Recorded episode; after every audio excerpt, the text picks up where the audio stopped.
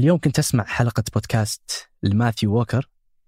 مع تيم فيريس آه ماثيو ووكر هو أستاذ علوم أعصاب. كان جل تركيزه الفترة الماضية وأبحاثه في دراسة النوم. وأيضا كلف آه الف كتاب Why We Sleep. ليش ننام آه في جزئيه من الحلقة كان يتكلم عن القهوة وتأثيرها السلبي على النوم. جزئية كبيرة من الحلقة. آه اللي شدني إنه ذكر إنه الكلام اللي نسمع دائما عن القهوة مفيدة هي بسبب وجود مضادات أكسدة في القهوة. وليست من الكافيين نفسه. أوكي. فبالتالي مضادات الاكسده هي اللي تخليك ما تنوم يعني؟ لا لا لا مضادات الاكسده هي المفيده الكلام اللي تسمعه دائما عن. فائدة القهوة. مم. هي ما هي بوجود الكافيين هي بوجود مضادات اكسده موجودة بالقهوة أساسا. مم. لذلك إذا بتاخذ فوائد القهوة تقدر تشرب قهوة decaf وخالية من الكافيين وتاخذ آه، ال- ال- الفوائد اللي هي مضادات الاكسده وأيضا ما ما تاخذ أضرار الكافيين. هذا بودكاست الفجر من ثمانية بودكاست فجر كل يوم نسرد لكم فيه سياق الأخبار اللي تهمكم. معكم أنا فارس الفرزان. وأنا ريان دعفس. الخبر الأول اليوم السماح لشركة إيلون ماسك بتجربة شريحة إلكترونية على أدمغة البشر. في الخبر الثاني واحد من أعنف حوادث القطارات في العالم.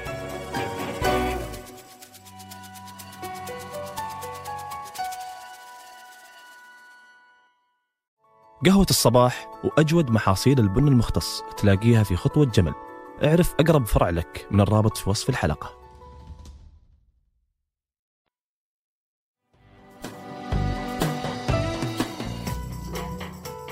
مشاريع إيلون ماسك ما هي بس صناعة سيارة ذاتية القيادة ولا إرسال البشر عشان يستوطنون المريخ ماسك يبغى يزرع شريحة في الأدمغة البشرية تساعد على دراسة الاضطرابات العصبية وعلاجها.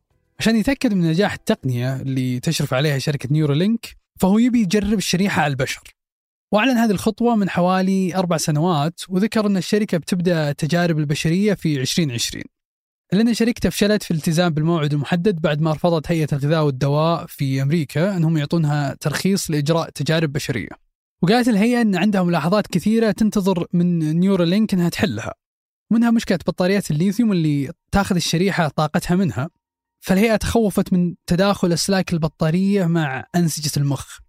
وتخوفت كذلك من صعوبة أنهم يشيلون الشريحة من المخ بدون ما تضر الجهاز العصبي. إلا أن الأزمة أخيرا انحلت في شهر مايو اللي راح بعد ما صرحت السلطات الأمريكية للشركة أنهم ينفذون التجربة على البشر. ومن المتوقع أن النيورالينك تبدأ في التجارب البشرية قريب بعد ما انتهوا من تصميم الشريحة. فكرة زرع شريحة بالدماغ يشوفها كثيرين في الظاهر هي فكرة مجنونة إلا أن التقنية في حال نجحت بتنهي معاناة الملايين من المرضى الشريحة تقدر بحسب إيلون ماسك أنها تعالج حالات العمى والشلل ويأكد كذلك أنهم حذرين وواثقين من نجاح هذه التقنية. بعد الموافقة الرسمية أعلنت الشركة أنها بتبدأ بإعلان بيانات المرضى المرشحين للاختبارات السريرية قريبا. وقبل التجارب السريرية غالبا ما يتم اختبار الأدوية أو التقنيات الجديدة على الحيوانات. فنيورالينك سبق وزراعة شريحتها اللي حجمها حجم عملة معدنية في أدمغة الحيوانات. بفضل الشريحة صاروا القرود يقدرون أنهم يلعبون ألعاب فيديو وأنهم يضغطون على الشاشة من خلال تتبع حركة المؤشر. ومع ذلك تجارب الحيوانات أثارت جدل كبير في أمريكا واتهمت جمعيات الرفق بالحيوان شركة إيلون ماسك بأنهم يهملون الحيوانات اللي يستخدمونها في التجارب. وذكرت رويترز أن التجارب تسببت في قتل 1550 حيوان من عام 2018 من بينها آه، خرفان وقرود وخنازير.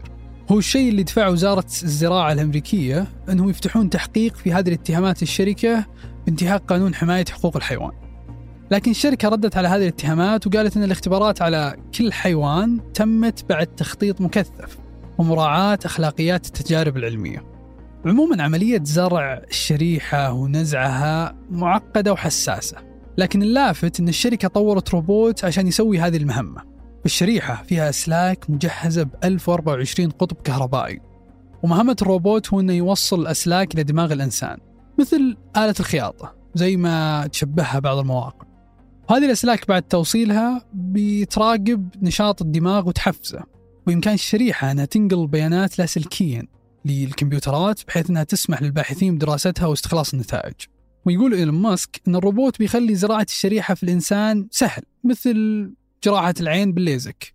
رغم التفاؤل وثقة ماسك أن ما زالت في بعض المخاطر مثل انتقال الشريحة المناطق غير المنطقة اللي حددوها في دماغ الشخص. وإمكانية أنه بيصير في تلف في أنسجة الدماغ في حال ارتفعت درجة حرارة الشريحة. أو تعرض الشخص لعدوى والالتهابات في دماغه ممكن تزيد خطر الإصابة بالزهايمر. ومن سلبيات الشريحة أن من الممكن استغلالها ضد الشخص اللي ركبها مثلا بأنهم يسرقون معلوماته. ولكن رغم هذه التحديات إلا أن إيلون ماسك يأكد على موثوقية الشريحة وقدرتها على علاج العمى والشلل زي ما قلت قبل وإمكانية استخدامها لحل مشكلات طبية ثانية. ويقول بعد أنه مستعد يزرع شريحة في دماغه أول ما تكون جاهزة.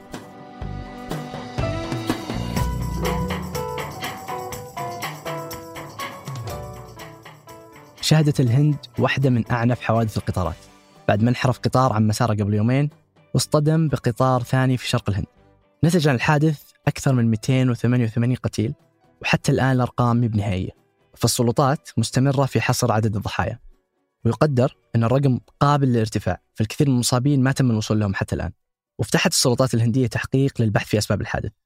ووجدت أنه خطأ في نظام الإشارات الإلكترونية كان هو السبب خلف خروج القطار عن مساره.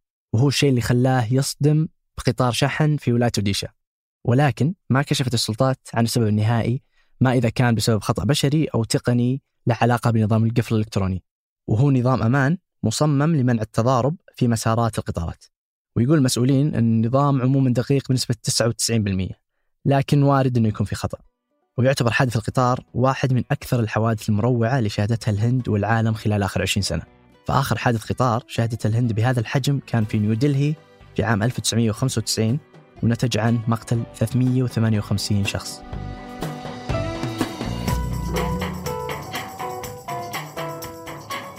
وقبل ننهي الحلقة هذه أخبار على السريع. أطلق للعهد الأمير محمد بن سلمان أمس مشروع الاستثمار والتخصيص للأندية الرياضية واللي من أبرز أهدافه وصول الدوري السعودي لقائمة أفضل عشر دوريات في العالم وزيادة إيرادات رابطة الدوري السعودي للمحترفين لأكثر من 1.8 مليار ريال سنويا ورفع القيمة السوقية للدوري السعودي للمحترفين لأكثر من 8 مليار ريال. وبناء عليه أعلن وزير الرياضة الأمير عبد العزيز الفيصل عن أول القرارات اللي أصدرت واللي هي تحويل نادي الاتحاد والأهلي والنصر والهلال لشركات مملوكة لصندوق الاستثمارات العامة. بحيث يستحوذ الصندوق على 75% منها. وال 25% المتبقية تكون للجمعية العمومية. هذا التحويل بيساهم في أنه يجذب المستثمرين للأندية وتطوير شراكاتها واستثماراتها في القطاع الرياضي.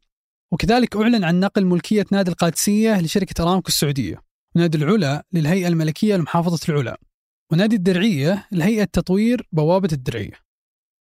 أما أسعار النفط فسجلت ارتفاع في بداية تعاملات هذا الأسبوع بعد تصريح وزير الطاقة السعودي الأمير عبد العزيز بن سلمان عن تخفيض إضافي طوعي من المملكة في إنتاجها للنفط مقداره مليون برميل يوميا ابتداء من شهر يونيو الجاي واللي صار بعد اجتماع اللجنة الوزارية لتحالف أوبك بلس في فيينا هذا الأسبوع.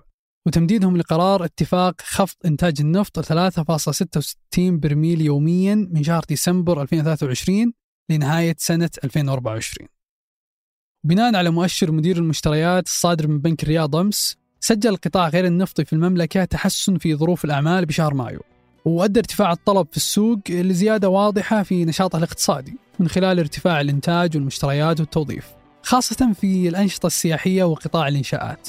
وهذا يرجح نمو اقتصادي أقوى في الربع الثاني من هذه السنة.